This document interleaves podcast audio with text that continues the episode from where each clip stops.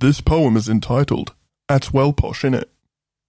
Known to release therapeutic barbiturate particulates above 120 degrees Celsius at a 30 to 40 minute duration at this tech savvy workstation. I can't believe you said that.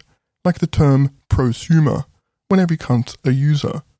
Even professional mugs, dem bumbleclot, power users.